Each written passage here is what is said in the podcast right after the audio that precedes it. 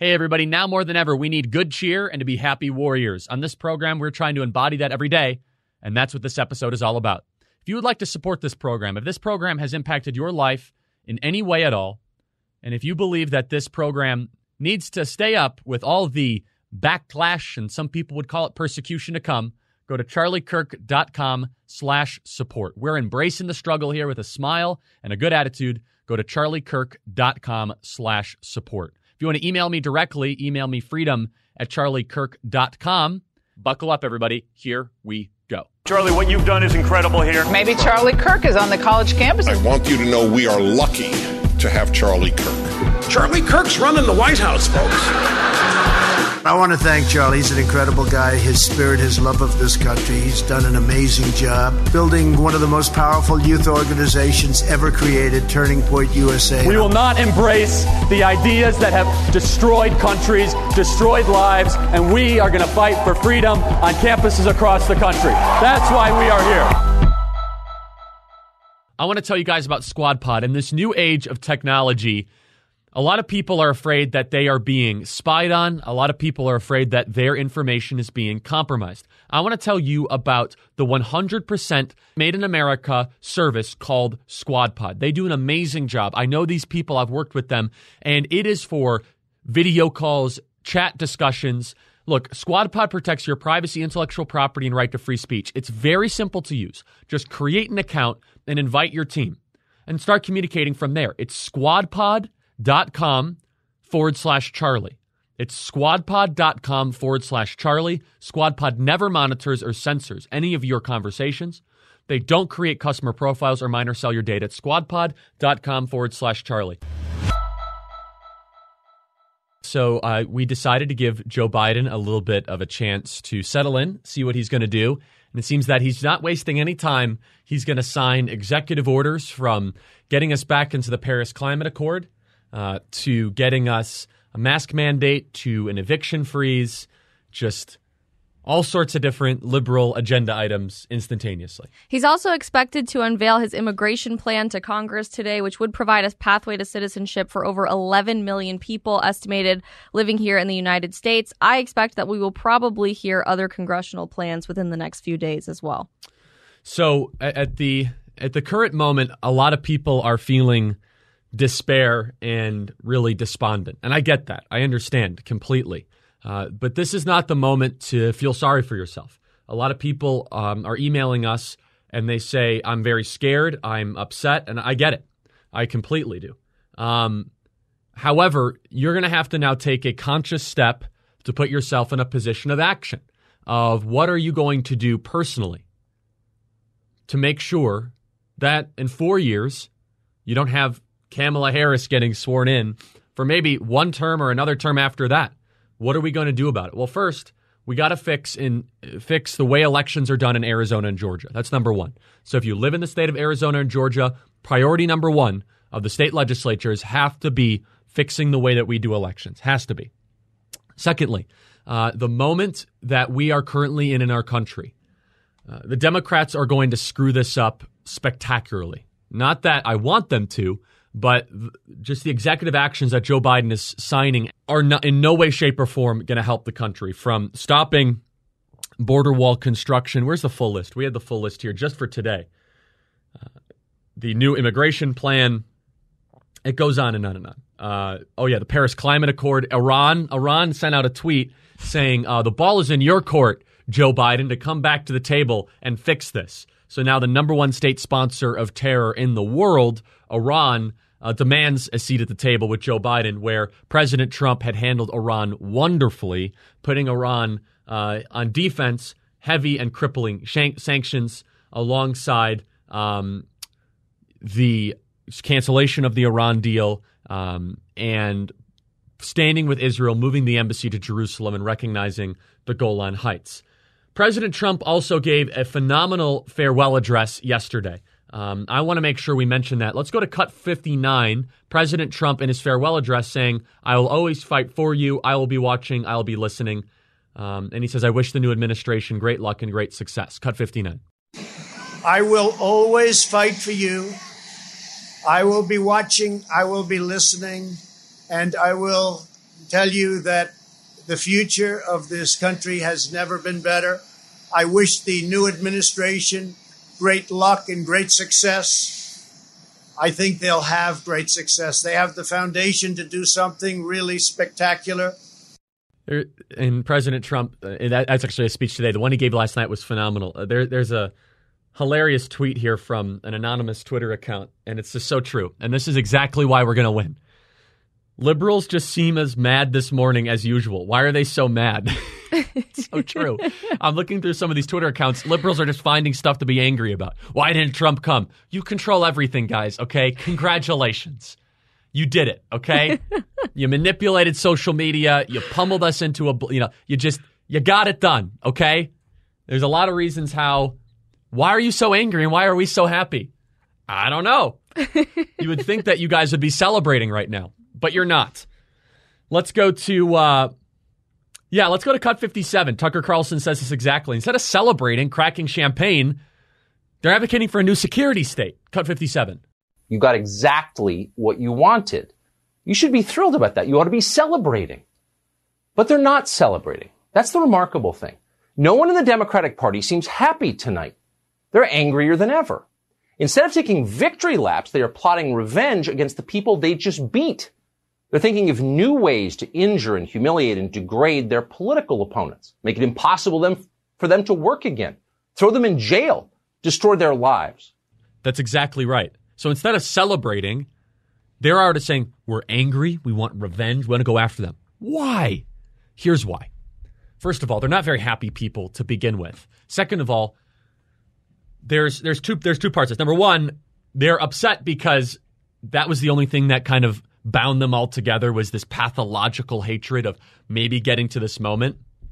And the second thing is this, which is they know the threat of the conservative movement. And they know that the power they have right now is temporary.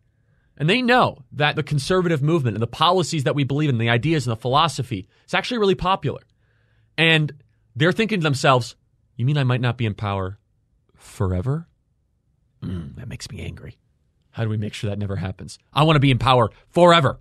In fact, I want to live forever. Call Elon Musk.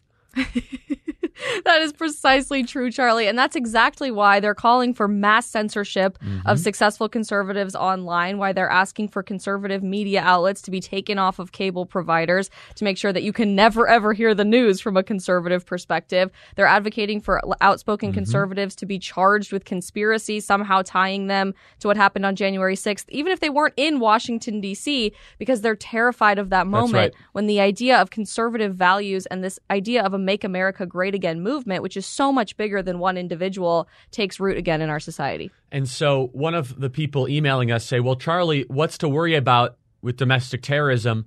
Uh, if you're not a domestic terrorist, you shouldn't have to worry about it. Hold on. It's the term domestic terrorist. It's how they qualify it. You understand Biden stripped, you know, kind of slipped in there. Extremism. Well, how do you define extremism? Well, for many Democrats, they'll define extremism as anyone who is friends or vocally supports President Donald Trump. That's what they would declare as extremism. So that kind of language is incredibly, da- potentially dangerous. Oh, it's already and being dangerous. We already too. have fifty-two domestic terror laws on the books, fifty-two of them. So what would a new one do? Well, one of the ones they're proposing is one that could infiltrate conservative groups, one that could spy on conservative groups, and would be just obliterate, like obliterate the Fourth Amendment as we know it in our country. Uh, President Donald Trump, when he was sworn into office in two thousand seventeen, the Dow Industrial Average was nineteen thousand eight hundred twenty-seven. Today, it's thirty-one thousand one hundred seventy-seven. But the most amazing part of that number is that he rebuilt it twice. The Dow went up from nineteen to thirty, down, back down to nineteen, and then you've got it back to thirty-one twice in four years. No one else has that sort of success story. Never, never in American history have we seen that sort of leadership from an economic perspective in our country. And not not to mention, made all the more amazing by the epidemiological Pearl Harbor that China launched on our country. And so who's the most powerful Republican now in the country? The most powerful Republican is Mitch McConnell. Uh, he has a power-sharing agreement with Chuck Schumer. Some of the committees are going to be split right down the middle. It's going to be really up to Mitch McConnell as to what kind of Republican Party are you going to present to Joe Biden? Are you going to present a Republican Party that all of a sudden says, hey, I'd love to get that amnesty thing done. I'd like to get that corporatist agenda done. And don't worry, I'll work with you to go after the grassroots conservatives? Or is Mitch McConnell going to take a step back and he's going to say, huh, Pat Toomey, Tom Tillis, Joni Ernst, they're only senators because of the MAGA movement. Rick Scott, Josh Hawley, you only have fifty seats and not forty-four seats, Mitch McConnell, because of Donald Trump, his movement, and the conservative base. So that's going to be a really interesting question for Mitch McConnell as we begin to unpack this, is will Mitch McConnell recognize and realize that the conser- conservatives are showing up in two thousand twenty-two? We're showing up in big numbers. And believe it or not, we are only, let me think about this, we're only like twenty-one months away from the midterms. I can, I can live that long. The midterms can change the entire nexus of power in Washington. A seven-seat majority in the House, a lot of these maps being redrawn, massively unpopular policies that are going to be put forward by the Biden administration, and Senate seats that are going to be up for grabs in Georgia, Arizona, North Carolina, Nevada, and Wisconsin, and Pennsylvania. I don't know. Things are going to all of a sudden come right back into focus really, really soon. And Joe Biden is wasting no time. Uh, he is signing uh, some executive actions and proclamations. Uh, this is a this is a um, this is a tradition started in nineteen eighty-one by President Ronald Reagan. Uh, the first official actions taken by the newly sworn president of the United States occur in the president's room just off the Senate chamber in the U S Capitol. After the departure of the former president and first lady, the new president gathers there with some aides, members of Congress to sign nominations, and sometimes memorandums, proclamations, or executive orders. This tradition began in nineteen eighty-one uh, with President Ronald Reagan. Prior to that time, nominations were often submitted to the Senate on Inauguration Day without ceremony.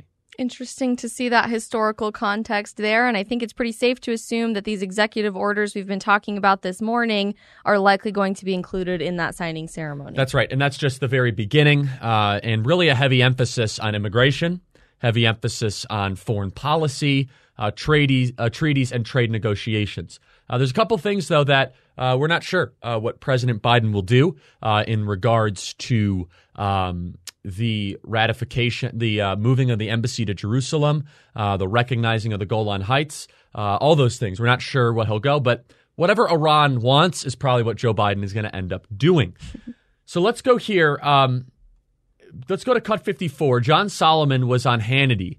This was what was happening while Donald Trump was being sworn into office. In fact, before I go to John Solomon, let's just go to a little bit of a tape here of President Biden already signing executive orders, uh, dividing the country, uh, keeping borders wide open. He's signing executive orders. Um, let's go through the list just so that we're very specific here. Okay, uh, an immigration plan.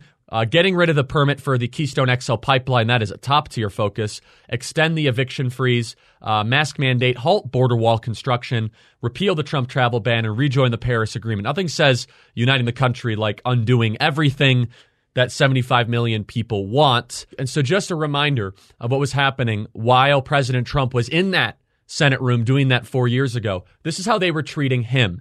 Uh, they had launched a scheme through Christopher Steele um, and the British spy Crossfire Hurricane, Cut fifty-four, fifty-five, fifty-six, shows that John Solomon um, is going through the entire list of it. Let's go to Cut fifty-four.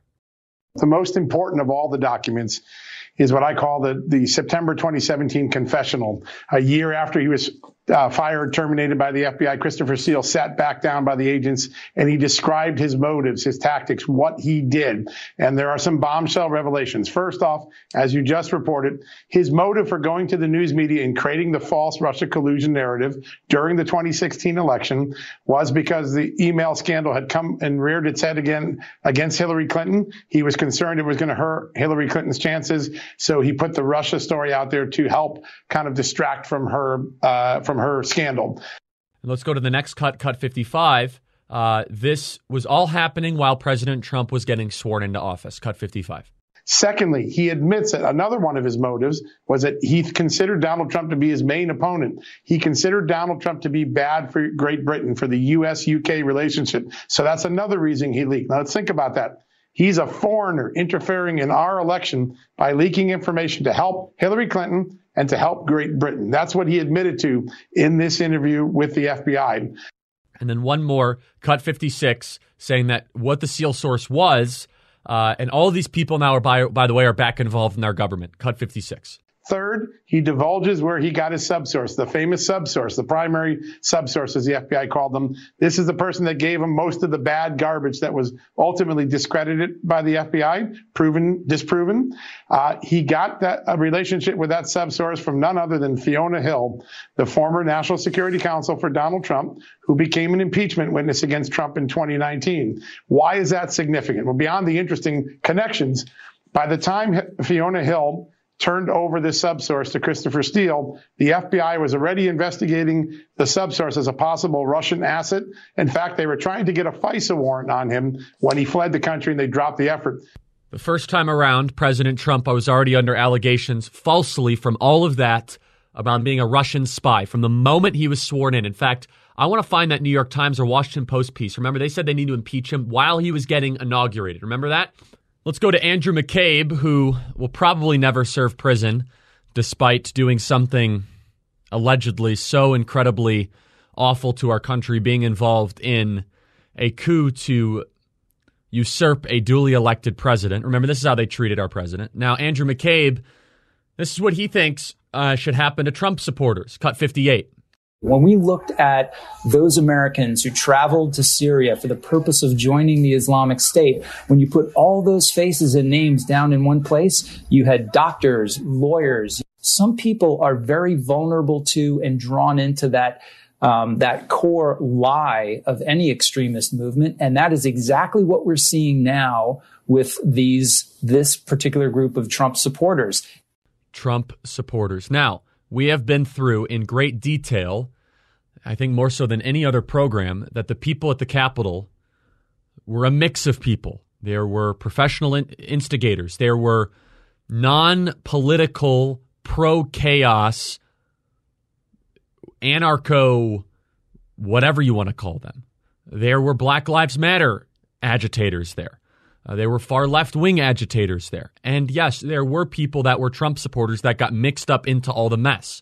It is absolutely accurate to say that. But just to say that were the only people that were there is inaccurate in every way, shape, or form of a description of it. But Andrew McCabe comparing American citizens to ISIS. Now, I'm old enough to remember when I was in my seventh or eighth grade civics class, my very liberal teacher standing up and talking about how awful the Patriot Act was because not all Muslims are terrorists. I agree with that statement. However, she said that that statement is now allowing the expansion of the security state and that we are not allowing civil rights or liberties to be protected. Okay. Why all of a sudden are now the Democrats, who used to be the fighters for individual rights and for civil liberties, where are they? Where is the A C L U, the American Civil Liberties Union, fighting against this sort of language, this sort of top bucket comparison? And the answer is they're nowhere to be found because the A C L U, who sent out a vanilla statement even on President Trump getting banned from Twitter, they are financed primarily by very, very far left-wing actors that want nothing to do with conservatives having any form of voice whatsoever. Now, they're going to always keep some conservatives around, but the agreeable conservatives, you know, the conservatives that will write the thoughtful intelligentsia pieces about how we must keep our borders open and we must keep endless wars, ran- you know, continuing. That's, those are the type of Democrats that, the type of Republicans that Democrats are okay with. The grassroots, the base conservatives that we represent, no, no, no, no, no. Those, they want to be completely and communi- totally excommunicated from the conservative movement. I want to just go to this. Just this is C- this is going to be new. C- this is C N N's now going to become an infomercial for the Joe Biden presidency. Listen to how absurd this is. David Shalayan, cut fifty-three. I mean, those lights that are that are just shooting out from the Lincoln Memorial uh, along the reflecting pool. It, it, I look. It's like almost. Uh, extensions of Joe Biden's arms embracing America. This is where we're at. That's one way to... Top-notch journalism. I, I love I, it. Hard-hitting facts. I, I suppose that's one way to look at it. Uh, some people are upset about some of the pardons that came out in the last couple days. Uh, Tucker Carlson had an opinion on this. Let's play cut fifty-one. to Republicans in the Senate, and by Republicans in the Senate, we mean Mitch McConnell of Kentucky, the leader of Republicans in the Senate, has sent word over to the White House, if you pardon Julian Assange, we are much more likely to convict you in an impeachment trial. Now, is it legal to hold that over a president's head? We're not lawyers. We don't know. It's certainly wrong. Of course, you know, that's nothing new. And that is the security state saying the intelligence community, do not touch anyone like Assange or Snowden. Do we have new information out of Maricopa County? A little bit late. Some breaking news out of Maricopa County here in Phoenix, where we obviously broadcast this show most of the time. About an hour after the inauguration, Charlie, the Arizona Maricopa County Board has agreed to release all evidence of alleged fraud during the two thousand twenty presidential election. How convenient to have a forensic audit once the president gets sworn in. Now, some of you are saying, well, Charlie, can now Trump come back? Nope, it's done. It is finished in this term. Um, it is it is done. And so the only means of removing a president are the twenty-fifth Amendment, impeachment. Uh, we're getting some emails from people that we're reading these fake message boards uh, that are filled with hopium that were saying Trump's going to serve four more years that are now saying the military is going to arrest Joe Biden in the middle of the night. No, they're not. OK, that's nonsense. Stop reading that stuff and start getting to work. OK, I'm so exhausted with these people that approach me at events and they email me and they say, Charlie, don't you understand? All the prophets are saying Trump's going to serve four more years. I say, I got it. I- I'm a believer in the God of the Bible. I believe in supernatural intervention. That's what it's going to take. So if you're betting on supernatural intervention, the parting of the Red Sea, the appearance of manna, the survival of going into a whale, then you and I are exactly on the same page. But that's not something where you should you should never act confidently that supernatural intervention is imminent, which is what a lot of people did. And a lot of people were misled the last couple months. And that's a deeper conversation that we're going to help unpack on future episodes of the show, of just how there was a lot of nonsense that has been spread Um, throughout the last uh, couple of weeks and months. So no, the military is not going to come and arrest Joe Biden. All that's just not true, okay? Joe Biden is president of the United States, um, and there might be some investigations, I guess, into Arizona and other things that might show that there were some troubles there. But the system, the way it is set up, that is it. In our fast-paced world, it's tough to make reading a priority. At least it used to be. At thinker dot org, T H I N K R dot org, they summarize the key ideas from new and noteworthy nonfiction, giving you access to an entire library of great books in bite-sized form. Read or listen to hundreds of titles in a matter of minutes, from old classics like Dale Carnegie's How to Win Friends and Influence People to recent bestsellers like Jordan Peterson's twelve Rules for Life. When I'm just driving to work or driving to the Charlie Kirk show every single morning, sometimes I pop open a Thinker summary book, and it really opens my mind, expands my horizons, and I learn something new every day. If you want to challenge your preconceptions, expand your horizons, and become a better thinker, go to thinker dot org. That's T H I N K R dot org to start a free trial. Again, that's thinker dot org. America's united, as the Soviets used to say. Unity is the absence of opposition. Uh, one of our team members wrote this. I thought it was perfect. Just looking out in militarized Washington, D C, there's no people, no celebrations. It's the perfect image of the modern Democrat Party. All fear, no warmth, all caution. No joy, no parties allowed. Safetyism, run amok. That's so precisely accurate. Producer Andrew wrote that. You guys know Andrew. He'll be back on the show soon. I'm going to go back in the time machine. What was happening at the Trump inauguration? Because I was there. I remember it. It was a, it was a war zone. Not the war zone that's happening in D C right now where you have twenty-five thousand National Guard troops in Washington. No, they were burning cars and they were doing what would be called as domestic terror. If we're going to use the definition of domestic terror at the Capitol, that would be domestic terror. All of them let off the hook on felony, indi- felony indictments. Zero prison time served. Why? Why did that happen? They were burning cars, looting, rioting. And I'm also going to read a piece from the Washington Post on January twentieth, twenty seventeen. The campaign to impeach Trump has begun. That's why I want to give at least a momentary honeymoon, metaphorical honeymoon, to President Biden and see what he's going to do, even though he's already signed a bunch of nonsense. Uh, President Biden is exiting the Capitol, where he will sign more documents that assuredly will increase freedom and liberty and put America backwards, just based on his own public proclamations. So here's a uh, question here that I wanted to get to, and we're going to be taking a lot of your questions here. freedom at charlie kirk dot com. freedom at charlie kirk dot com. Let's start with this one for you, Isabel. What do you think Joe Biden will handle the socialist Democrats and moderate Democrats? And lastly, do you think that there will be a civil war in the Democrat Party? Civil war is a bit hyperbolic, but I do think we're seeing a great schism within the Democrat Party right now between moderate policies that are more classically liberal mm-hmm. and this new wave of socialism that's so attractive to new members of the Democrat Party who are leading culturally, like the Squad, A O C being one of the loudest one of those voices.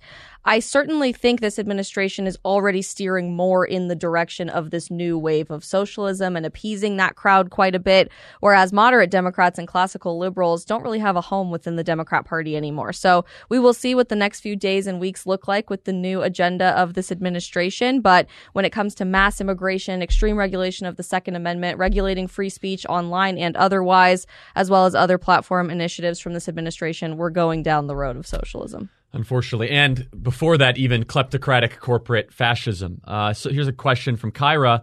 Uh, just curious how you handle the breaking news as someone who's dedicated your life to getting President Trump reelected. Uh, that is true. Uh, how do you maintain your composure, for lack of a better word, and stay so positive when you're constantly learning all this crazy information? Um, and I, I mean this non-sarcastically. If I did not have my faith, I would be...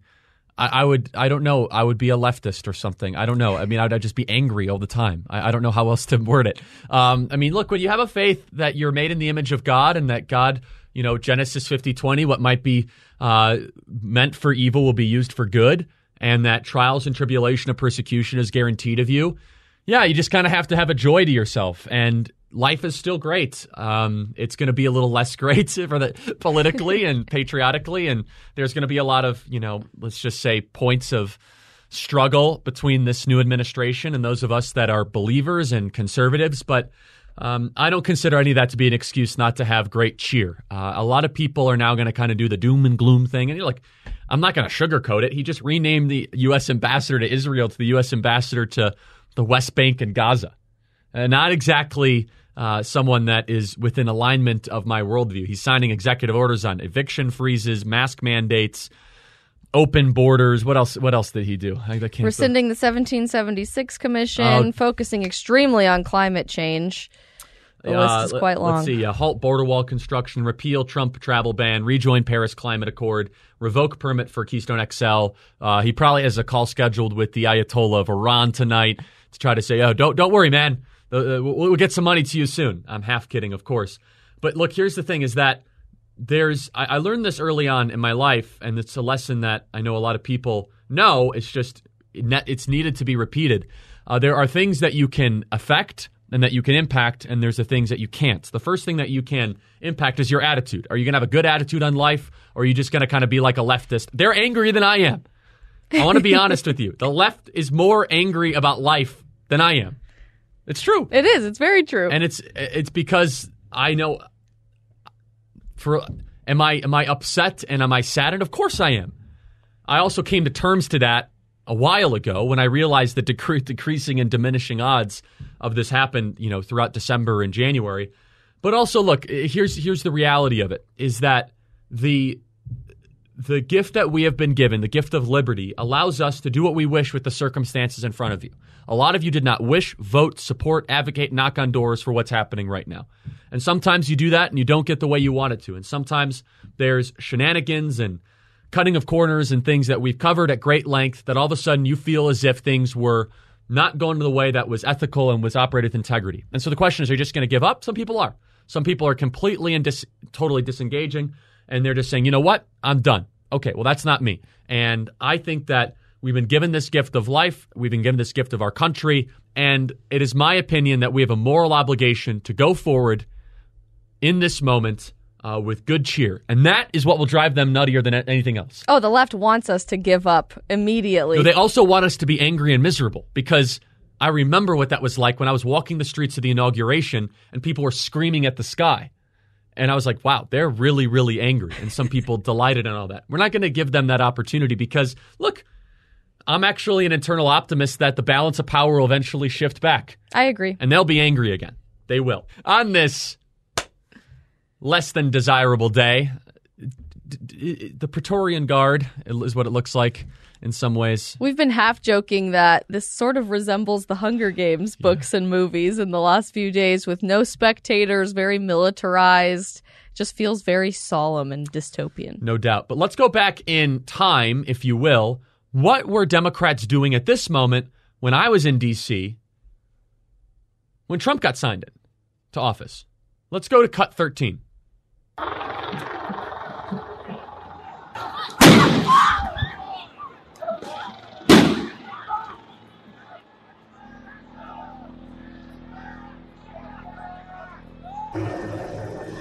So those were the inauguration riots. There's tons of footage we can show there. Um, none of that is happening today, obviously. And those inaugural riots back in twenty seventeen, a lot of people arrested, zero people charged. Everyone let off the hook. Every single person. That's how Democrats were reacting to the peaceful transfer of power back in two thousand seventeen. In addition, um, it seems as if President Biden and Vice President Harris are going to be on their way to the White House soon to go sign a bunch of other stuff that will probably be terrible for our country. Um, Washington Post, January twentieth, twenty seventeen, at ten nineteen Mountain Time, which is twenty minutes after Donald Trump took the oath of office, the campaign to impeach President Trump has begun. The organizers behind the campaign, Free Speech for People and Roots Action, are hinging their case on Trump's insistence on maintaining his luxury hotel and golf courses and business. Have they changed anything? Of course not. One of our team members just messaged us. He said, hearing y'all say President Biden is gut-wrenching, to, to be honest. You know what? It's gut-wrenching to say it, and we're doing it intentionally. Because it's like cough medicine. You just got to get it over with because it's not going anywhere anytime soon, okay? True. And you just got to face reality at some point. And so I'm not going to be someone – and I'm going to be honest with you guys. It bothered me when I watched cable television and people always just called him Donald Trump, Donald mm-hmm. Trump, and they refused to say President Trump. It always bothered me, okay? And so that leave it at that way. Okay. The impeachment drives, drive comes as Democrats and liberal activists are mounting a broad opposition to stymie Trump's agenda. Among the group's organizers are, of course, the A C L U. Where's the A C L U now saying, hey, why are there twenty-five thousand people enacting checkpoints in Washington, D C? Where's the A C L U saying that our civil rights are being violated in Washington? Nowhere. This says, quote, we think that President Trump will be in violation of the Constitution and federal statutes on day one, and we plan a vigorous offense to ensure the worst of the constitutional violations do not occur. Anthony D. Romero. Romero, the A C L U's executive director, says. There's some key words in there, too, Charlie. We think that President Trump will yeah. be in violation of the he Constitution. Before he was he being sworn anything. in. I know. That's exactly right. That's exactly right. Um, let's go to here. Uh, let's get to some questions here. Freedom at charlie kirk dot com. Um, someone says, is it time for a third party? No, I do not believe it's time for a third party. The Democrats would love to see us start a third party at this moment, which will just do nothing more than divide the Republican Party and put us in a minority, uh, f- assuredly um, and indefinitely. Let's see here. Um, here's one. Uh, this is one for you, Isabel. As a teenage conservative in America, how do we make a difference and keep calm when Democrats mock us for our beliefs? Also, thank you for your due. Turning Point U S A has really made a difference in my life. That is the exact playbook of the left, is mocking you for your beliefs. The left is going to throw every name in the book at you guys. Racist, white supremacist, now, unfortunately, even radicalized domestic terrorist. But they do that in an intentional effort to get you to back down and stop telling the truth and stop sharing what your values are with your community.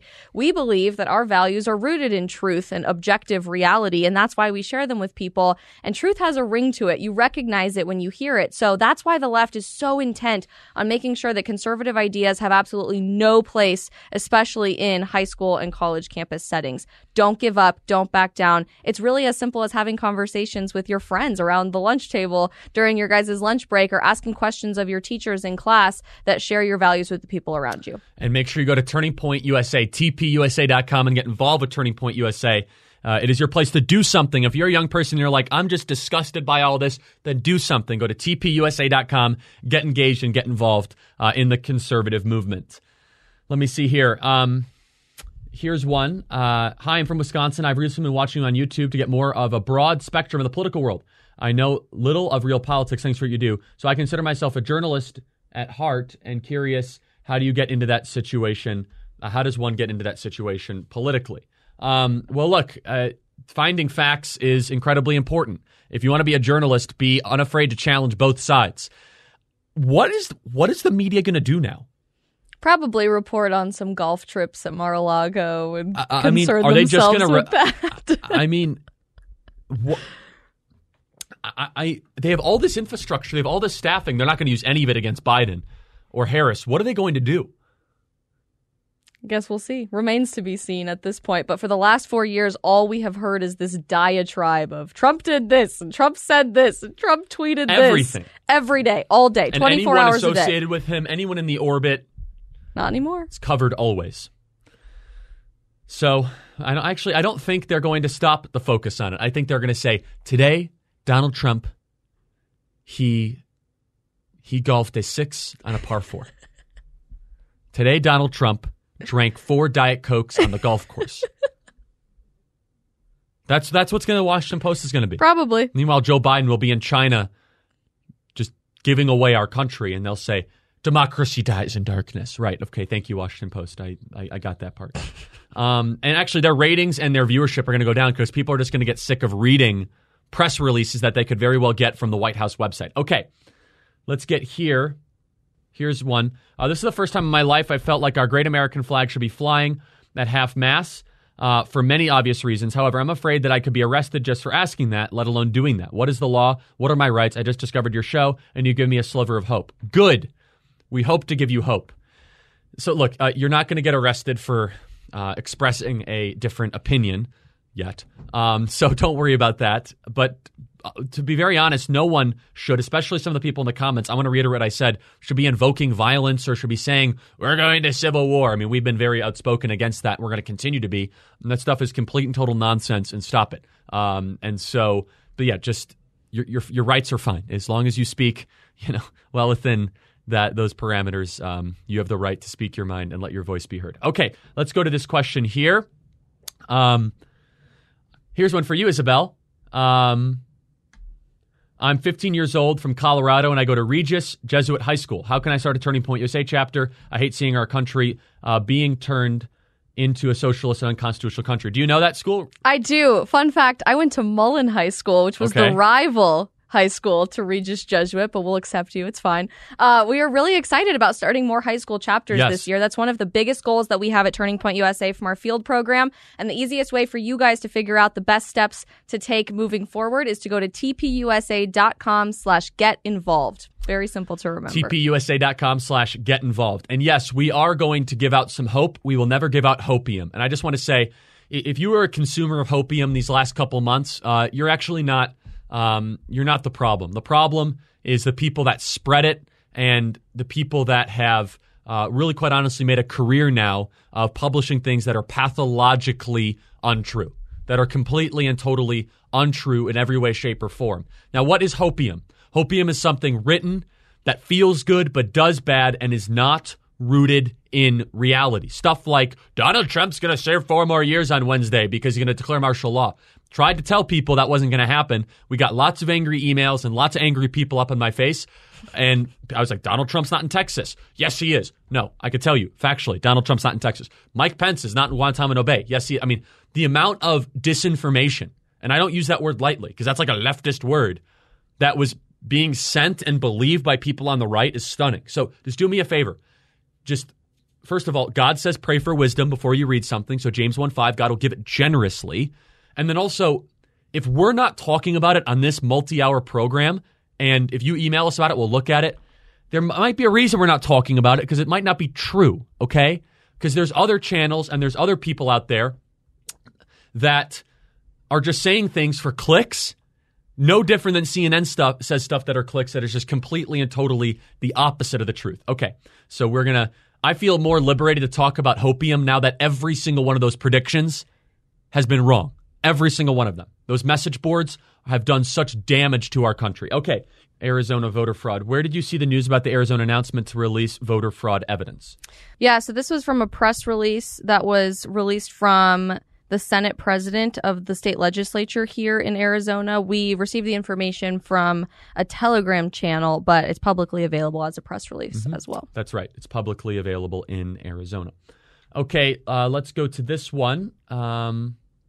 Here, a question we're getting a lot at freedom at charlie kirk dot com is, why did Trump let this happen? Trump didn't have the power to, I mean, he didn't have the Martial Law Insurrection Act. Who, who, whoever is telling you this stuff is just lying to you. Okay, yeah, he has the power to sign the Insurrection Act. He does not have the power to delay a transition after the Congress of the United States has certified. That's why we were focused on the certification. That's why we were focused on the process behind it. And that's why we were focused on the grievances surrounding it. That's why we were really focused on it. And just a lot of people in the last couple of weeks, I think, were, uh, were really, really uh, deceived. Okay. Here's one. Family issues. Charlie, my mom is a leftist who called me a terrorist for boycotting Biden's inauguration. What should we do if we're having family problems like this? You're not alone, you guys. This is such a common theme right now in two thousand twenty-one, and it's heartbreaking to me that families are being torn apart over this stuff. Uh, a lot of members of my extended family and I disagree on everything politically, but we've made it a priority to remember that we love each other unconditionally, first and foremost as family, and then politics can come into play after that. So maybe try to sit down and have conversations with family members if that's important to you and that mm-hmm. relationship is really important to you. But don't buy into this narrative from the left that you have to hate each other and call each other the worst names in the book when you're related, even just because of political disagreement. That's right. And never retaliate is my other uh, kind of advice to you. You're going to get called awful names. You're going to be called all these terrible things. Just take it in stride. And, uh, you know, we get called the worst things in the world here. And we just try to be, you know, a show of positivity. We're going to we're going to be happier than you are. That I could tell you. Andrew Breitbart told us this, that we are we're now just going to be the party of positivity and joy and optimism. And that they can never steal from us. They could take a lot, but that they'll never steal from us. Okay, um, I want to go to some sound here or some questions. Let's see what we have here. Um, what's that latest one that Andrew sent us? We're hearing from a Washington Post columnist that Fox News needs to be blacklisted as we blacklist foreign terrorist groups. Mm-hmm. Hmm. Yep, that language is continuing. Um, okay, here's a really interesting question from Neil from the United Kingdom. And by the way, if I select your question and you show you're subscribed to the Charlie Kirk Show podcast, you get a signed copy of our book. Okay. Hi, Charlie. Watching from the United Kingdom, a sad day. I agree, but don't be sad. There's a difference between a sad day and allowing yourself to be sad. Big difference. Okay. Why should any Bible-believing Christian ever think of backing the Biden administration? Thanks for all you do to stand for truth. Um, no Bible-believing Christian should back the Biden administration and what they're saying they're going to do. I have found it very interesting, though, how, and Isabel, I want your take on this. You know, we're both Christians. How often they were mentioning Scripture and saying God in this inauguration. Frequently. And I was very surprised. They opened many of the events with a prayer this morning that everybody seemed to be participating in.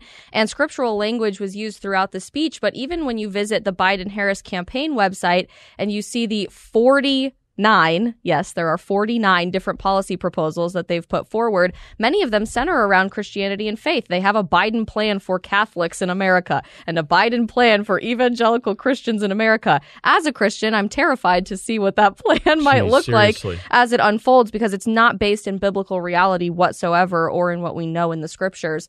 But they definitely are trying to put forward at least the image of being rooted in Christian teaching and the faith.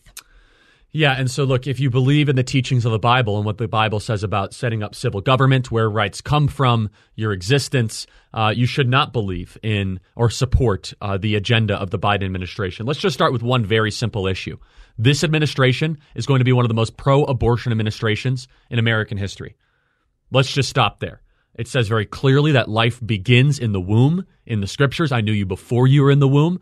It says that um, I believe that either Mary or the mother of John the Baptist um, I, that was jumping for joy in the womb, uh, mm-hmm. showing that it was a person that was jumping. Um, and there are many other examples of that throughout scripture. And so anyone who is a Bible-believing Christian supporting the Biden administration, you should pray for the Biden administration. And I say this non-sarcastically. I actually said a prayer this morning. I pray that Joe Biden does not royally screw up this beautiful gift we've been given. I said that. And as we look at this, this incredibly just dark appearance of this National Guard entourage. Have you ever seen anything like this? I've never seen anything like this in America. Man. I mean, I want to say that's a little bit of an overreaction. And I get it. The Capitol was stormed and there was a tragedy around that. I get that. But to have all of a sudden that show of force. Yeah. Could you imagine if Trump ever deployed for anything other than an inauguration? No, we would be oh, called a third world fascist. Country. Yeah, yeah, that's exactly right. That's right. Uh, email us your questions, uh, freedom at charlie kirk dot com. Here's one. Um, will Biden be impeached this year? No, he will not. So that is not going to happen.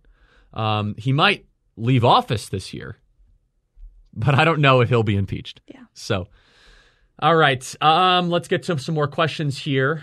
Um, someone says, uh, "What are your, um, what are what are your thoughts on the Republican nominee for two thousand twenty-four? Way too early to worry about that. Okay, let's just first worry about keeping people's focused on either two thousand twenty-two local state races. There's gonna be plenty of opportunities popping up. Okay, with Florida being a deep red state, Ohio being a deep red state, and Arizona and Georgia that got to get back in the Republican category." We're going to have a lot of opportunities coming up in two thousand twenty-two, even before we worry about what nominee for two thousand twenty-four. Way too early. Okay, let's go here. Um, so yeah, let's uh, let's talk about this third party. Can you start with this, Isabel? A lot of people are asking us about whether or not we should start a third party. While we are seeing a really clear ideological divide in both political parties, I would say, we touched mm-hmm. on that with the left a minute ago with socialism versus classical liberalism. I think we're also seeing that within the Republican Party between New Age conservatism, as I call it, and establishment Republicanism. The left is not going to officially fracture, even if they're having these ideological debates and divides, even if you have people as dramatically different as Tulsi Gabbard and A O C running for the same party. They understand that a cohesive unit is the most important thing to remain in power in Washington, D C and around the country. I don't think we should abandon that playbook for the same reasons that you've said, Charlie, because that would ultimately just completely decimate a unified conservative voice in our country, at least at this point in our history in the United States of America. And if we want to have a fighting chance to beat the left at their own game, we That's have to right. be a united front. The Federalist has a very funny story out uh, that says the following. Washington, D C press rings in Biden inauguration with excitement of four-year vacation. It's true. They are just going to cash it in. They worked very hard the last four years. I'm not one to compliment them, but they worked their tail off doing everything they possibly could to destroy Trump from every single way, shape, or form imaginable. Um, here is one here. Uh, let's see, at freedom at charlie kirk dot com.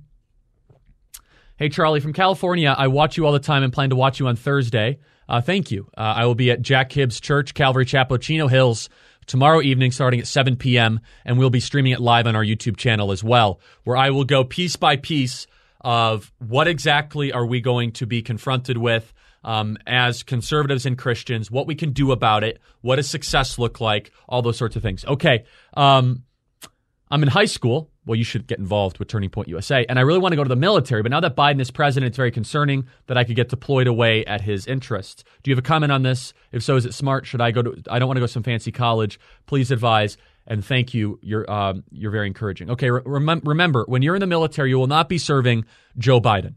You'll be serving the United States of America.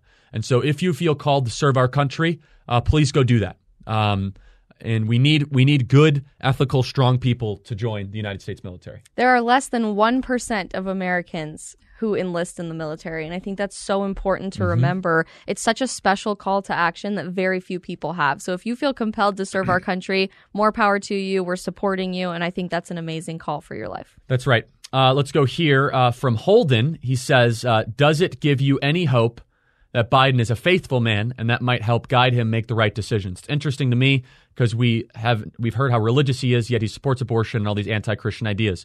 So look, I do believe in the God of the Bible. I believe in the God that split the Red Sea, that raised Jesus from the dead, where you can hang out in the midst of a whale, calm the storming sea, heal the sick, cure the blind.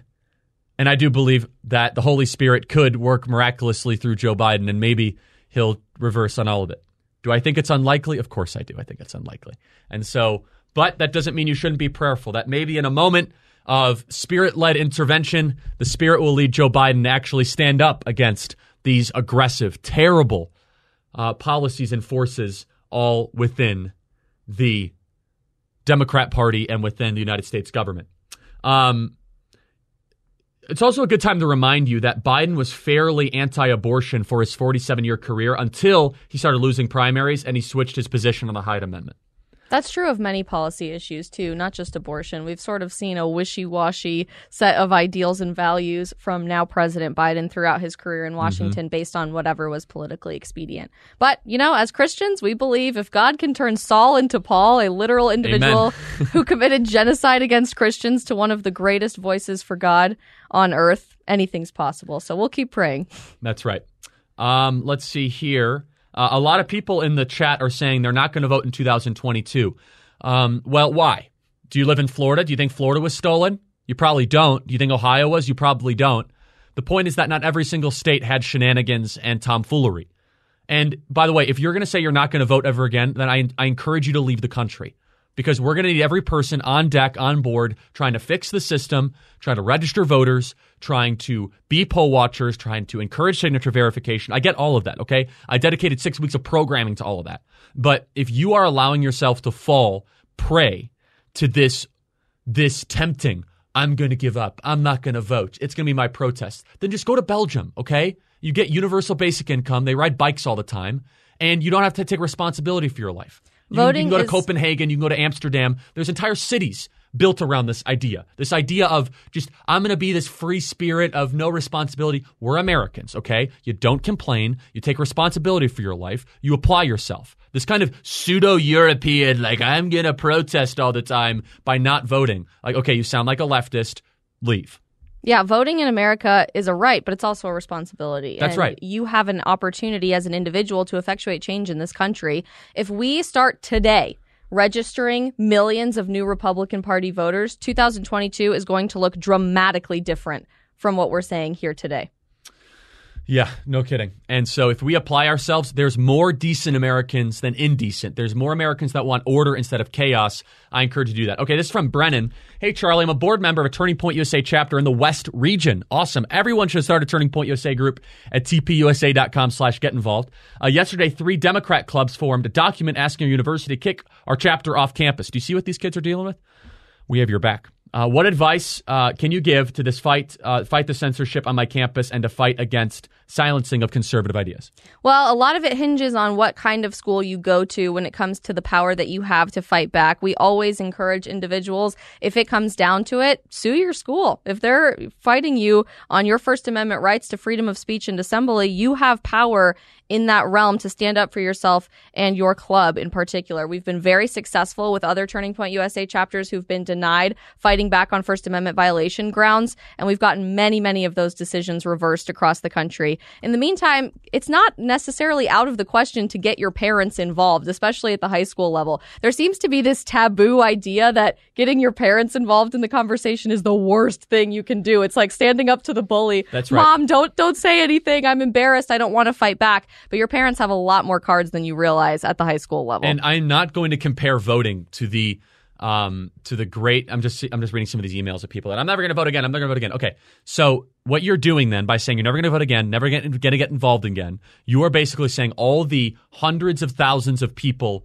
that have sacrificed for our country, that it meant nothing.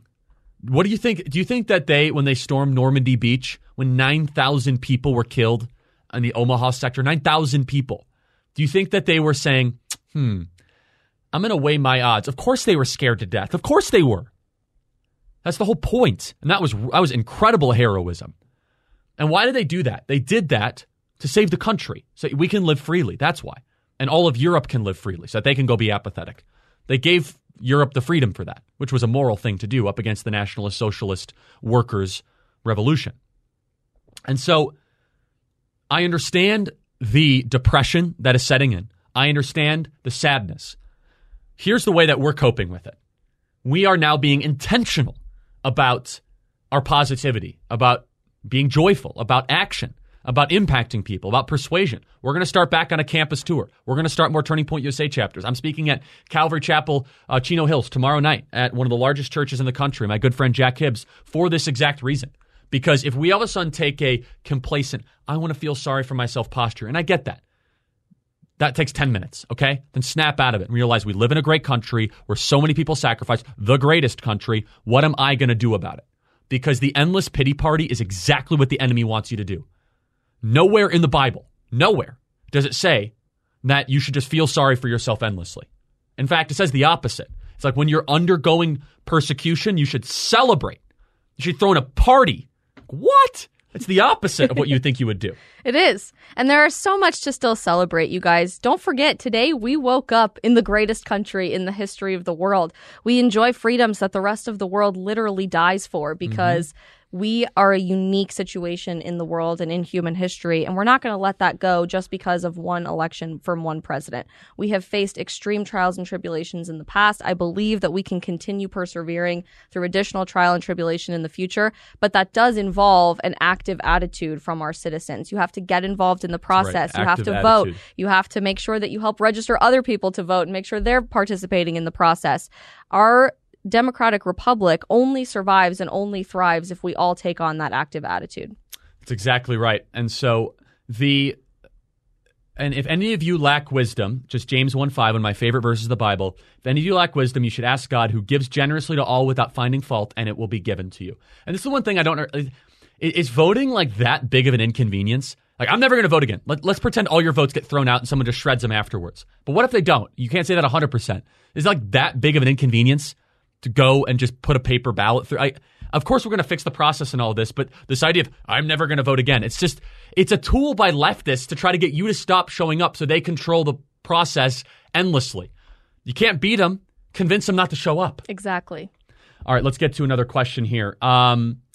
Let's see. We got a lot of people that want to get involved with Turning Point U S A. It's tpusa.com slash get involved. Also, some of you are asking, how can I support this program? Thank you for asking that. It's charliekirk.com slash support. Uh, any support you give uh, helps us with the production team, helps us with uh, just putting this program on, the clipping, the research, all of it. charliekirk.com slash support. No sob stories here on The Charlie Kirk Show. Just honesty. Okay, let's see here. Um, I want to start a Turning Point U S A club at my school, but I feel it will jeopardize my likelihood of getting accepted into college, which is a path I need to take. I hear a lot of that these days, Charlie. I've gotten that exact sentiment almost a hundred times maybe this week mm-hmm. in my D Ms and in comments. I understand, you guys. That's terrifying. And the world that we're living in is so animosity based towards conservatives yeah, so that animus, it can yeah. be very, very frustrating to decide whether or not to step out into the public space. Chances are, though, if a school is going to reject you just because you're an outspoken conservative, you don't want to go there in the first place. Trust me, it will be a miserable experience. And the right thing will happen at the end of the day. Everything that's supposed to happen will come to be. Amen. Here's the verse I love. Consider it pure joys, my brothers and sisters. Bro- pure joy, my brothers and sisters. Whenever you face trials of many kinds, because you know that the testing of your faith produces perseverance. Let perseverance finish its work so that you may be mature and complete, not lacking anything. What is that? What is the verse saying?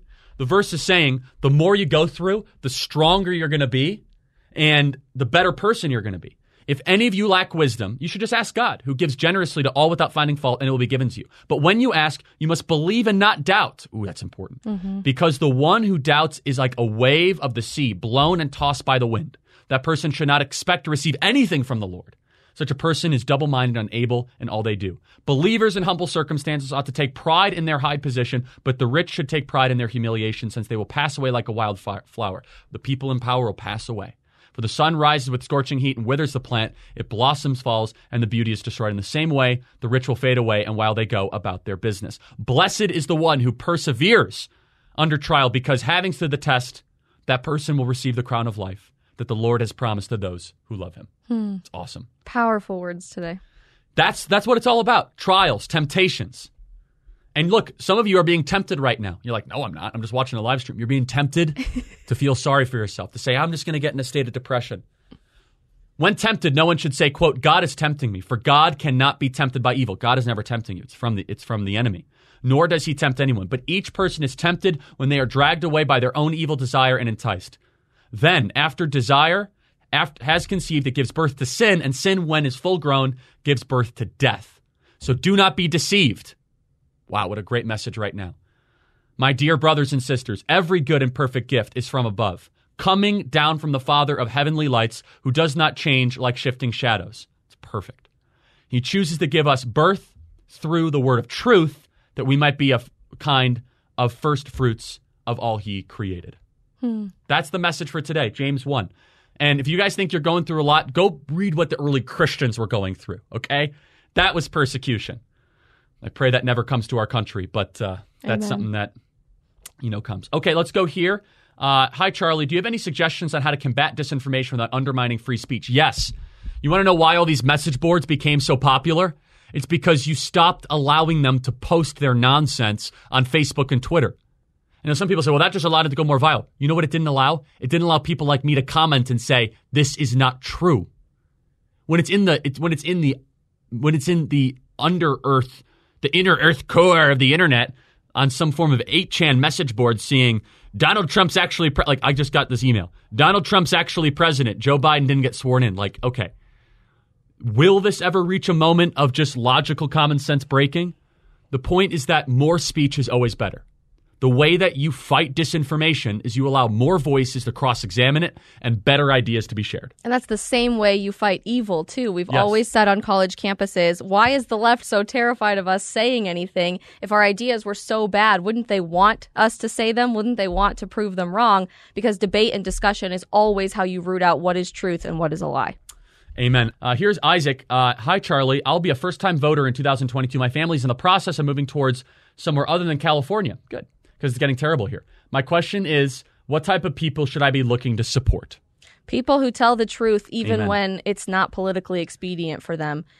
Politicians, as a general rule of thumb in human history, have sort of blown with the wind, to use some of the language from scripture that we just read. They embrace attitudes, ideas, and opinions based on whether or not they think it can help them. Don't look for a politician. Look for a public servant, someone who is willing to fight back against lies, against disinformation, against ideas that are going to help our society crumble, and look for someone who's willing to fight that with truth. I don't like being nauseous. Obviously, it's very uncomfortable. You can't focus, and it ruins an otherwise fun time. That's why I'm excited about our new partner, Relief Band. Relief Band is the number one F D A-cleared anti-nausea wristband that has been clinically proven to quickly relieve and effectively prevent nausea and vomiting associated with motion sickness, anxiety, migraine, hangover, morning sickness, chemotherapy, and so much more. This product is one hundred percent drug-free, non-drowsy, and provides all-natural relief with zero side effects. How it works is Relief Band stimulates a nerve in the wrist that travels to the part of the brain that controls the nausea. Relief Band is the only over-the-counter wearable device that has been used in hospitals and oncology clinics to treat nausea and vomiting. A lot of people I know have used Relief Band. It's something that I've heard great things about, quite honestly. So check it out this year. Ensure nausea is never the reason to miss out on important events. Go to relief band dot com. Use the promo code Kirk for twenty percent off. R E L I E F B A N D dot com. Use the promo code Kirk for twenty percent off. And I can tell you, people really like it. It's just for the Charlie Kirk Show listeners. relief band dot com, promo code Kirk. Amen. Email us your questions, freedom at charlie kirk dot com. Hi, Charlie. As a devout Catholic, the way the media has been using Biden's faith uh, as a Catholic is disgusting. My liberal parents continually bring this up, and I always respond that it doesn't matter because he doesn't act like it. It is crazy how the media praises Biden's faith, but as screaming separation of church and state uh, when A C B was confirmed. However, God gave me some hope and shed light on the situation. Good. When I was at Mass this morning. Terrific.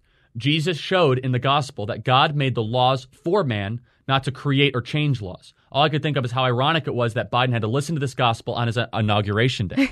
It's awesome. I do have hope that we will be able to flip the House in two thousand twenty-two if we keep unapologetically spreading the truth. Thank you for your great faith. I'm going to send you a copy of our book because you did everything the right way. Uh, you subscribed to the uh, Charlie Kirk Show. Therefore, you get a copy of The MAGA Doctrine. Email us your questions, freedom at charlie kirk dot com. Let's go to Tiffany. Uh, hi, Charlie. I used to be a leftist. Welcome.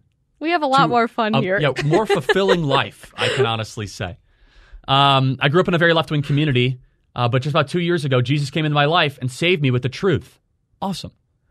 I majored in journalism in my undergrad, and I've been a bit reserved to find a quality journalism job because our media has spread so many lies. My question to you, how does a Holy Spirit-filled journalist come into the truth uh, industry in an era of untruth? That's such a good question. Wow. I'm going to send you a book.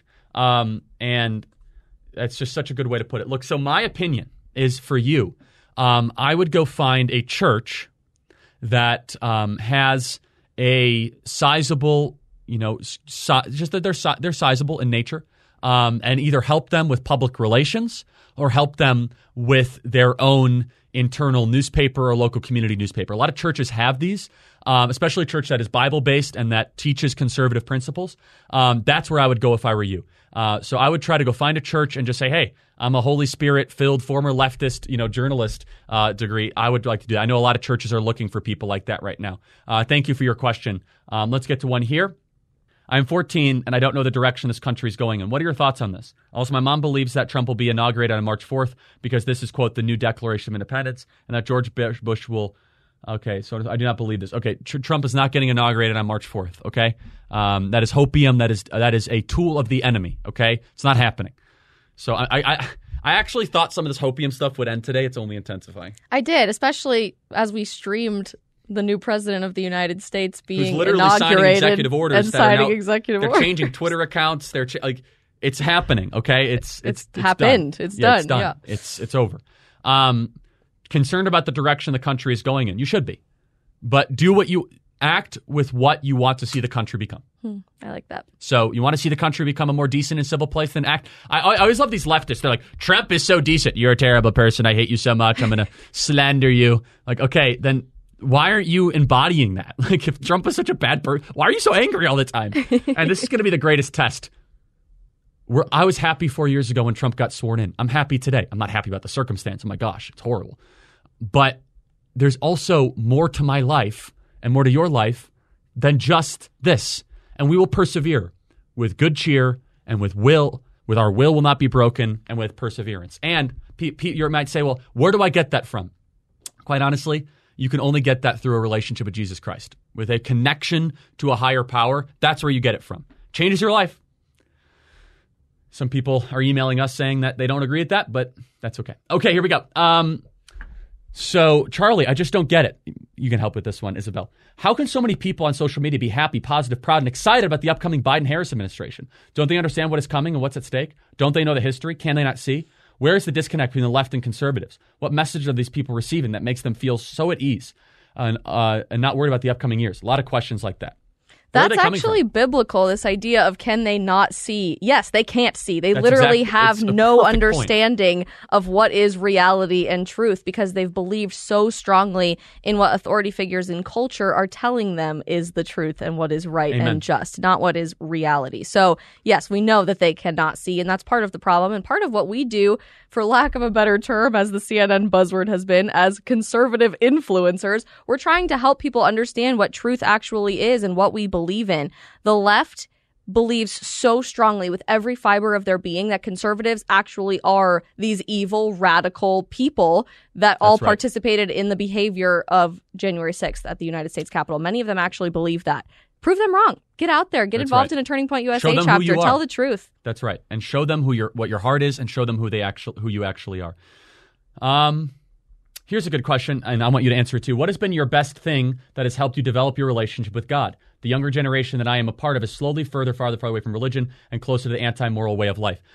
You're gonna, you're gonna be surprised by my answer. My relationship with God has gotten better. The worst things have ha- the wor- the worst things I have to go through. I agree. That's exactly the answer I would have given. And so you grow, you get, you get in a more personal relationship with your Creator. The more awful things happen. Maybe that's what God's up. Maybe that's what God's up to, to working here. Maybe. Maybe he's like, I want people to come back to me, man. And you guys had four years of a fighter. And yeah, he said stuff that was whatever. But he protected the unborn. He stood with Israel. Yep. He secured the borders. And he's like, you got to come run back to me. Maybe that's what Genesis fifty twenty. What you meant for bad, God meant for good. Mm-hmm. I love that. Okay. Um, let's go to some questions. Hello from Chicago. Hi. Um We have seen some horrible, how horrible the media has treated President Trump the last four years. I'm generally curious what the mainstream media is going to talk about when Biden's in office. We were joking about this. Um, do you even think that Trump will be a topic of discussion? Oh, he'll be. A t- Every news show will still mention Trump. In fact, I want to let's let's let's let's see this, guys. I want to have a. I want I want someone to. He would be a fun project for either Breitbart or Daily Caller. Watch, just transcribe C N N, and find the first show that does not mention Trump and mark that date. And then find the first day. That would be a really fun project, right? I like that idea. I don't think that day's going to come for a very, very long time. Agreed. And they they are not going to stop. Okay. Um, okay. Uh, hello. My name is Chloe. I'm fourteen, homeschooled, live in Hawaii, uh, Ohio. What would you say to the people who are saying Trump is a traitor because he didn't enact the Insurrection Act? Love your show. Can't wait till I'm older uh, to run things uh, and change America for the better. Good attitude. Love that. Love that. And all the older folks watching, you have a moral obligation to Chloe to do everything you possibly can and to be of hope and of good cheer. And uh, yeah. Okay. So um, Trump is not a traitor to the country. Okay. Cut this nonsense out. Okay. And it, people on the right are now saying this. I know. Like, now the right and the left can agree on something. It's nonsense. Stop reading the message boards. Whatever that, whatever that is, stop it. Okay? If it sounds like a leftist argument, chances are it's not a true patriot or conservative posting stuff like that, you guys. Yes. Um, and so here's where you young people have a moral obligation. If you have an older person in your life that is saying that I don't want to vote, you need to say, no, no, it's my generation. You have to go vote. Okay. Here's Liliana. Next year, I'll be joining a Turning Point chapter at the college I'll be attending. Awesome. Yay. The fight is not over. Not even close. Metaphorical fight. Yes. I often hear from my parents and close family that they do not ever want to vote again. As you mentioned, I've told them a million times that it's an awful idea. How do I encourage them to stay in the fight? Again, it's voting is not like driving from Albuquerque to Boston, okay? I'm not asking you to take a road trip, okay? I'm asking you to show – again, it's not like there's voting anytime soon, but we're going to we're gonna fix the system like Florida has, okay? We're going to be reform-minded. But I love the way that people frame this as if it's some sort of immense burden. Like it's it's as if it's something so incredibly, you know, out of control. And it looks like Biden deleted something from some website. We're already seeing the Biden administration deleting the webpage for the seventeen seventy-six Commission from the White House website. Cannot say that I am overly surprised. Okay, about that. Um, here's a question. Uh, it's a little bit condensed. Basically, Isabel, they're asking, why is there so much hatred from the left? The left is rooted in hatred. They That's say right. that they're rooted in acceptance left, and tolerance. Liberals. Correct. Not liberals. I, there's a very clear distinction between classically liberal ideas and leftist ideas, and we've broken that down mm-hmm. several times. I would encourage you guys to go back and watch old episodes to get a good breakdown on that. But despite the facade that the left is rooted in acceptance of all people, love Trump's hate, and everyone's welcome here, they are nonsense. truly rooted in hatred for other people. And that's very clearly delineated from this idea that they have to separate every group into their their own identity. No longer are we just considered Americans, no matter who you are and what your identities are. You're a white American, you're a black yes. American, you're an Asian American, you're an L G B T Q plus American, you're an indigenous American. And they're so intentional about that separation because they don't want acceptance of all people. They want to isolate you into whatever your individual identity is. That's right. It's that's well said. And look, the left, they don't build, they tear down. And that's why the left is not going to be of good cheer. They are going to be, they're all of a sudden realize we're in charge and we're still angry. Here's a good question, and I don't mean to make light of this question, but uh, just the email provider that I'm using has these re- recommended responses, and they're, they're they're not funny, but they are. Okay, hi, Charlie. I'm a fifteen-year-old conservative from Indiana. I'm scared for the future of America. Do you think that there will be persecution for all of us Christians? If so, how do you think we'll be persecuted? God bless you and U S, T P U S A. So the three suggestions are, yes, we are, haven't heard anything yet, and yes, to whether or not we're being persecuted. So... Well, I will, I will I respond with, I haven't heard anything yet. Yeah. No, I mean, look, yeah, of course persecution's coming. Of course, embrace it. Don't be scared. We're we're guaranteed that. And look, the moment of being left alone and it's a Christian country, it's all done. It's over, okay? Chapter's done. So now you can either you can embrace this in one of two ways. You can complain about it or do something about it.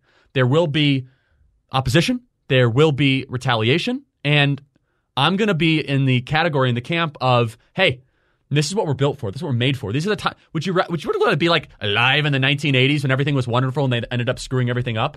Like no, like this is the time when things get really tough, and that's when we find out what people are really made out of. It's our call to action time, and Allie Stuckey said it best at our S A S conference just a few weeks ago at this point. Dang, it feels like it's been a year since the end of December. She said, maybe we are living in this time because we were made for such a time as this. Maybe we were made to be fighters, to stand mm-hmm. up for what we believe in, to share the gospel and truth with people, even in the midst of extreme opposition like the world has never seen before. We embrace persecution because we know that this world is not our home. In this world, we are going to be hated and And reviled by individuals yes. who treat this world as their home because we weren't meant to be here forever. Amen. Um, this is Bl- this is Blaine who listens. He's our Wyoming Buddhist friend. Um, he and thank you for watching. Uh, he says, I also agree we should be happy and not focus on the negatives. Now, mind you, being happy and being of good cheer are two different things. I'm sad about today, okay? Trust me, I'm saddened.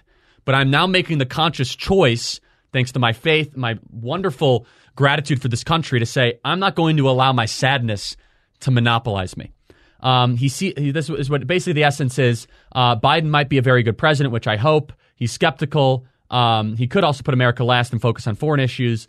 Uh, basically, he's saying we should give Biden a chance. I, I, that's how I started it today. I mean, he's not off to a very good start. He just started to sign a bunch of documents that are against everything our, you know, good for our country. But I do understand the spirit of that. Uh, thank you. I, I appreciate that. Freedom at charlie kirk dot com. Uh, let's get to um, Natasha. I was wondering if you have any thoughts on what will happen to Florida. I have a plan move to Florida over the summer. I'm fearful it'll become a left-leaning state. Um, I actually think that's going to become more conservative. I'm a Florida resident. Um, I fled Illinois to go to Florida. I voted in Florida. And um, I, I can say that I don't think Florida's going to go to the left anytime soon. Oh, I agree with that. And a lot of that had to do with the active attitude that we talked about earlier, Charlie, between the time when Florida was really considered a purple state, almost fifty-fifty Democrat-Republican. The Republican Party went to work several years ago before the two thousand sixteen election, and then even more so afterwards, registering millions of Republican voters. They understood what it meant to knock door to door to door, to make phone calls, to connect with people, and most importantly, to get them to show up to vote. Do not embrace apathy. Apathy is what breeds the attitude Amen. Of this country that we're seeing right now. If we show up really, really hard over the next few yes. years, twenty twenty-two is going to look pretty great. So apathy is anti-biblical. It's against the teachings of Jesus. I'll prove it to you. The parable of the talents. The parable of the talents is very simple. You have a master with three servants. Each servant gets a different uh, distributed amount. Uh, like let's just they call it a talent, like five talents, five talents, five talents. Every servant distributed those talents differently. One servant put their talents underneath a rock and did nothing with it. One of them multiplied it slightly and one generously. The master comes back and praises the person who did massive multiplication, says, eh, okay, the person that did modest, and condemns harshly the person that did nothing with what was given to them. What are you doing with the gifts that God has given to you? Are you just going to kind of roll over and say it's over? I'm going to retreat to the hills and I'm going to become a prepper, which is all fine, I guess. Like I'm going to go buy walkie-talkies and gold and, you know, silver and rations, which again, fine, whatever. I guess that's I'm I'm not against that stuff. I think some of them support our show, um, and that's fine. But is, if that's if that's going to dominate your life, that is a defensive, cowardly posture, right? Go forth into the world with good spirit, with good cheer, and if, and really be the change that you want to see happen in the world. Okay, yeah, this is a good one. Uh, please speak to this. Where's all this misinformation coming from? A pop- popular theory was Q. Uh, so was this created from the left? Uh, was the strategy to destroy the morale? I don't know. Um, all I know is this, is that um, how do we avoid this in the future? I believe it set us back, caused many on the right to not get involved because they thought everything was taken care of by Trump and the military. How do we avoid this? Um, it's a great question, Cameron. Don't believe insane stuff. Like if I'm, I, I if people like me, Allie B. Stuckey, Candace Owens, if we're not talking about it, it's probably because it's not true. I mean, some of this stuff was so wacky and so wild, like the military's going to intervene. I, I, I, come on, guys, that's not.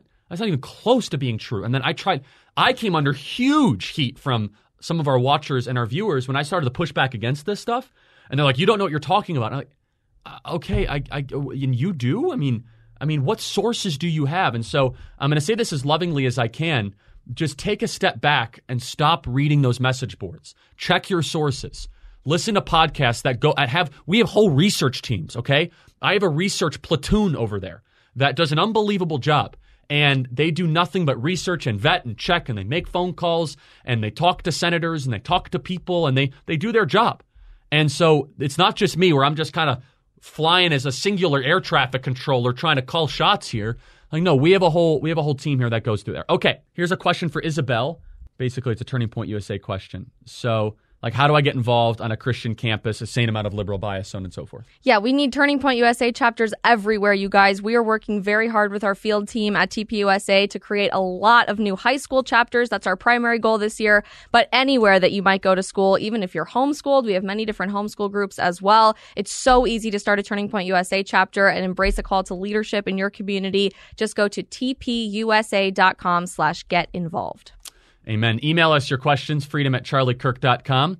Um, let's go to um, here. Hey, Charlie, thank you so much uh, for your hard work for liberty and c- Christian and conservative principles. I appreciate you both. You have brightened many of my days. Thank you. That's that's a great blessing to hear. As a thirty-something working professional, um, I am trying to find where I fit in when it comes to plugging into the fight ahead. I know Turning Point U S A is for college-age students, and I'm hoping and praying that you expand to thirty- and forty-year-olds out there and have significant impact. Thanks for all you do. We're thinking about that through a Uh, alumni network, so you can go to t p u s a dot com slash get involved. Um, and Ella just emailed us, and she says that um, it's a good, she's planning on get, going to college for business, but not want to get into politics without getting a degree in political science because I want to fall victim to leftist leftist education. Isabel, how was college for you being a conservative?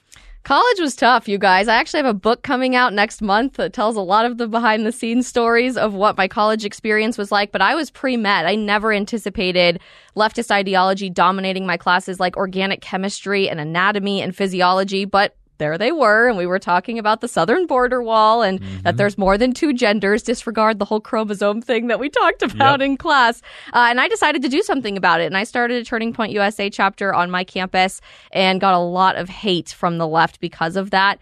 Obviously, my life has changed pretty dramatically from the time that I wanted to go to medical school to what I do now. But college is not a friendly environment towards conservative ideas, and even more so than that, objective truth. Honestly, they're a lot more focused on indoctrination of certain values than they are presenting you with the truth and having healthy discussion and debate associated with that. If you want to do something with your life and with a career that requires a college degree, go for it. That's awesome. I have two degrees, one in undergrad from biomedical science, and then the other one is a graduate school degree, a master's in biomedical sciences, policy, and advocacy. I love school. I'm a nerd. So I, I say that school is worth it if that's something that you believe in. But if you don't know what you want to do with your life, if you're going to college to find yourself, I would really encourage you to embrace a different call to action. Amen. Um, so, Charlie, uh, these people are getting their information from false prophets on YouTube. Uh, I've seen a couple videos saying that Trump will be president. Well, look, you could tell a, you could test a prophet based on the outcome of what they're saying.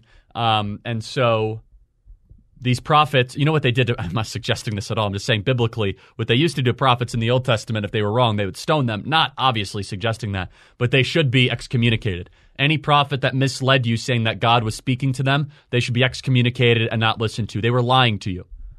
They were. They, no one was talking to them. They were lying to you. Okay, continue to email us your questions, freedom at charlie kirk dot com. Um... Let's go to, um, oh, yeah. Hey, Charlie, but you do saw you at San Juan Capistrano. Awesome. Very cool experience. And my mom keeps saying that Trump will be put in and stuff, but I don't, I think she's stuck in false hope and, and hopium. Yes, that's correct. So please stop reading the message boards. Just listen to this program, please. Uh, it's not true. Joe Biden's president, okay? I literally, I don't know how else to put, put it into words. Okay, I guess there's more work to be done on that than I would have ever thought. Okay, um, let's get a couple more here. Yeah, here's a good question for Isabel. Hey, uh, and it's kind of just, for, are you worried about them now banning Turning Point at universities? I think this is going to be their next big fight. It absolutely is going to be their next big fight. Every single They've university. already been yeah. trying this to is, do this. This is going to be their big offensive. But though. now this is yeah. going to be the offense from the yeah. left. So buckle up, everybody, because I think the next few years are going to get pretty fun. It's going to be a wild ride. That's right. Yeah, here's a good one. What should we? Uh, what should be our plan? This is a really constructive question, Gabe. I want to send you a copy of my book because it's one of the more positive questions I've got. He's like, okay, what should our plan be to lobby for verifiable elections, meaning elections in the states that are unambiguous and impossible to question their veracity? Very good question. Signature verification, voter I D, limited mail-in balloting, and practices like Florida. That's what you should work to institute. Um, you should not allow this mail-in ballot nonsense to continue. These relaxed voter, uh, these relaxed state registration standards. It's a very, very good question. And so basically the Florida model should be spread across the country. Where I'm going to spend my time and energy is lobbying state legislators here in Arizona. We're here in Arizona. And through Turning Point Action, we're already setting up meetings with state legislatures to fix this nonsense. We're trying to be constructive. Georgia, I don't have as much of a, you know, kind of an understanding of the kind of terrain of the politics there, but it's got to get fixed. It has to be the number one priority of the incoming state legislatures in these states. And don't just wait for your state legislature to take action on this either. Anyone can introduce a bill to government. Yes. So if you want to take that upon yourself and draft up the first draft of this bill to change That's your voter true. laws, citizen, you, can you can do that. Yeah, it has to have a uh, co-sponsor. Yeah. But uh, Here's another one. In my sixty-five years of existence, I've never been so ashamed and embarrassed that I live in a country that allow us to take an election that contains such clear examples of so and so and so forth. It'll take a while for me to recover from this, and I might not ever. I understand, Don, um, but I'm gonna we're gonna put it on our shoulders right now, and we'll be here when you're get re- when you're ready to get reengaged. We'll hopefully have moved the ball in some direction. Um, email us your questions, freedom at charlie kirk dot com, uh, freedom at charlie kirk dot com. Uh, pro-life activism. I want to work. Uh, my area of activism is pro-life. Um, I, I've heard what you and Isabel saying. Honestly, there's no reason um, like I should get involved. So anyways, is there an opportunity for me to join Turning Point U S A? I'd love it. Any feedback? Yes, absolutely. Join Turning Point U S A. Get involved in a chapter in your community. If there isn't a chapter already, start one. It's a very easy process, and our team loves to help you guys get those chapters started across the country. We've said it a bunch today, but we'll say it again. T P U S A dot com slash get involved. Amen. How do I get involved in a small way? Hi, Charlie. I'm in my thirties, a mom of three uh, young children, a nurse, and an M B A student. I finished my M B A program this February, and I'm wondering if, if I get involved in politics any way. I live in a conservative county in Illinois, Wood, uh, Woodford. I know where that is. Uh, and I just don't even know where to begin, how to make an impact. Such a good question. Okay, here's my first thing. First of all, take a proactive posture and learn something new every day. You might be like, what does learning do anything? No, no, it's everything. The more knowledge you have about our country, the philosophy, the governing documents, you're going to be more informed of how to approach things that go from there. The second thing is get local before you get national. School board races, mayor races, water reclamation district races, mosquito abatement stuff, whatever it is. We got all that stuff in Illinois. I'm, they got every level of government. Find someone to run for something. Maybe you run for it or you assist in it. And then finally, the third thing is this, is take the education of your children. You have three young children. Be very serious about that. That is the best thing you could do to help really move the ball forward for the next generation. Thanks so much, everybody. If you want to get involved, go to T P U S A dot com, Turning Point U S A, where we play offense with a sense of urgency to win America's culture war. Email us your questions, as always, freedom at charlie kirk dot com. Thanks so much for listening, everybody. God bless.